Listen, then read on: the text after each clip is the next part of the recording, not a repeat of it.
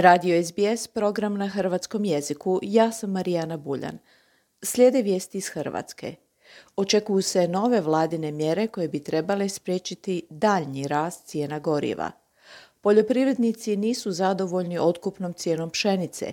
Ministrica poljoprivrede odgovara, ako bude potrebno, ratarima ćemo pomoći, žetva je prošla dobro.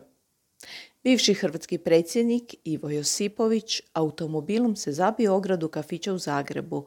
Nije ozlijeđen. Više u izvješću Siniše Bogdanića iz Zagreba.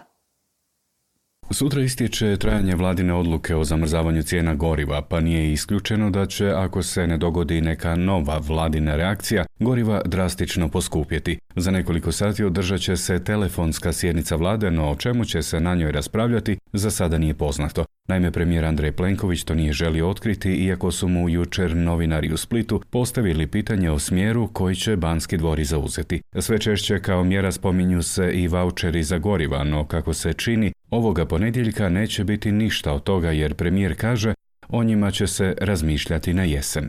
Guverner Hrvatske narodne banke Boris Vujčić izjavio je kako u 2022. godini očekuje stopu gospodarskog rasta od preko 5%, što je znatno više od trenutnih prognoza, dok bi mogući prestanak isporuke plina mogao dovesti do recesije u 2023. Prognozira inflaciju od 10%.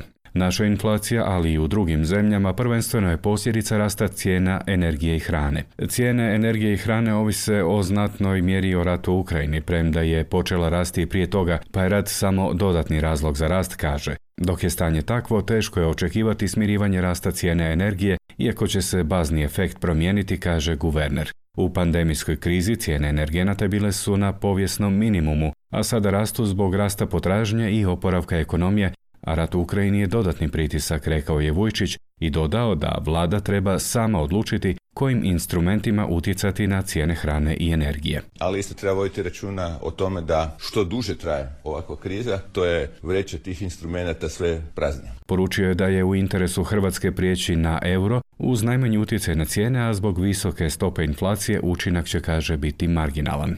Cijena hrane da kako zavisi od cijene goriva, a prehrambeni artikli proteklih mjeseci poskupili su drastično. Neki kažu neopravdano, no poljoprivrednici i dalje nisu zadovoljni otkupnim cijenama svojih proizvoda. S obzirom da je žitnica Europe Ukrajina u ratu, očekivali su znatno više. Predsjednik Hrvatske poljoprivredne komore Matije Brložić za javni radio govori o otkupnim cijenama pšenice. Svi e, poljoprivrednici prate burze. Na burzama se dalo iščitavati od 450 eura u Argentini negdje oko 350 eura Amerika i tu ovaj, oko 300 do 350 eura po toni Europa.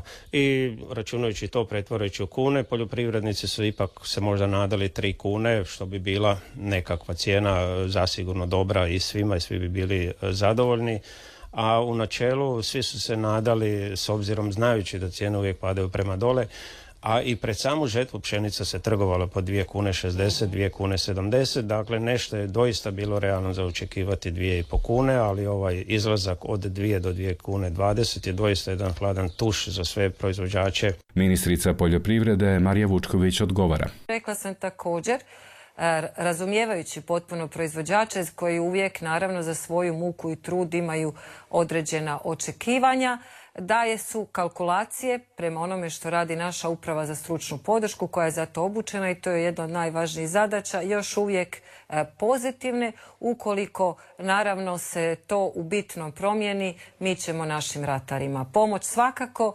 zahvaljujući trudu i naporu naših poljoprivrednika, žetve su prošle dobre.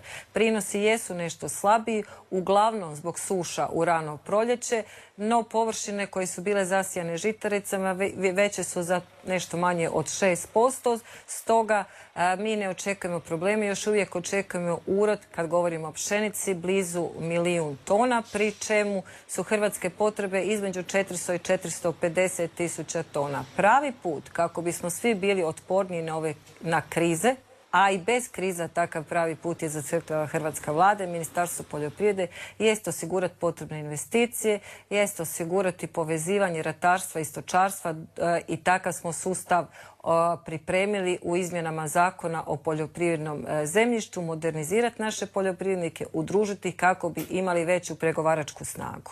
Spličani će iduće nedjelje izaći na izbore kako bi izabrali gradonačelnika između Ivice Puljka iz stranke Centar i HDZ-ovog Zorana Đogaša, kojem malo tko daje bilo kakve izglede. Naime, Puljku je nedostajalo nekoliko glasova do nadpolovične većine, a već sada ima napola sastavljenu većinu za gradsko vijeće. Ipak šef HDZ-a i premijer Andrej Plenković u Splitu je dao podršku svome kandidatu. Svi su ovdje, svi će se angažirati, svi imaju zadatak da pomognu i Zoranu, i Zrinki, i Tomislavu i naravno prije svega Spličanima i Spličankama. Ovo je izbor između ozbiljnih kandidata i onih koji to nisu.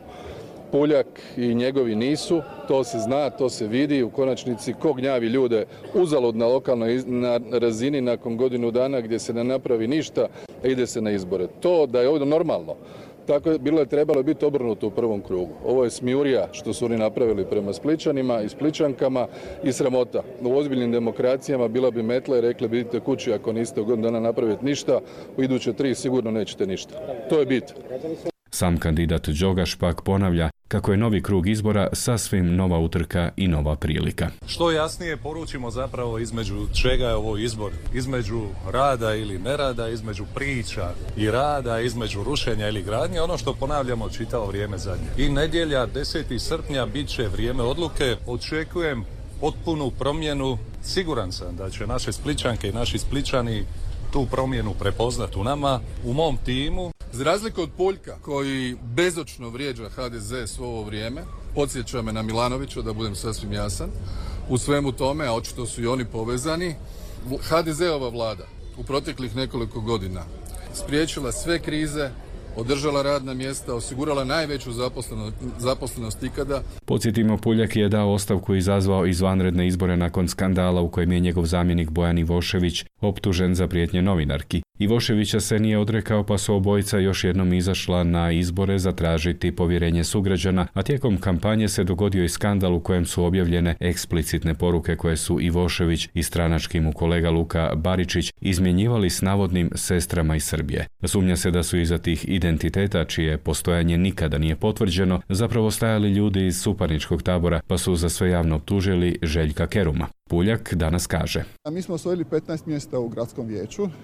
Mi želimo imati najveću većinu koja je do sad isto tako po ovom novom modelu i pružili smo ruke i, SDP, i Mostu i SDP-u, dakle s obje, obje strane političkog spektra s obzirom na centar u kojem se mi nalazimo i ja sam uvjeren da će oni te ruke pružiti, da ćemo imati većinu od 19 glasova. Kada se usporede izborni rezultati od prošle i ove godine, ustvrdio je vidi se da lista centra ima 5000 glasova više nego 2021. i gotovo 50% više glasova nego prošle godine. Sve ostale liste, čak i kada se zbroje liste HDZ-a i HSS-a ili domovinskog pokreta HSP-a i HDS-a ili Možemo i pametno za Split i Dalmaciju, imaju pad, od čega najveći Kerum 60%, a najmanji HDZ i Most, dodao je Puljak. I za kraj kažemo da se nekadašnji predsjednik Republike Ivo Josipović zabio automobilom u ogradu kafića u Zagrebu. Lakša prometna nesreća dogodila se u Amruševoj ulici. Nisam vidio ogradu kafića, udario sam u nju, izjavio je Josipović za Index HR. Navodi da je ograda oštećena, ali dodaje da to nije nikakva velika šteta. U nesreći nema ozlijeđenih, rekao je Josipović. Od mene za danas toliko, iz Zagreba za SBS Siniša Bogdanić.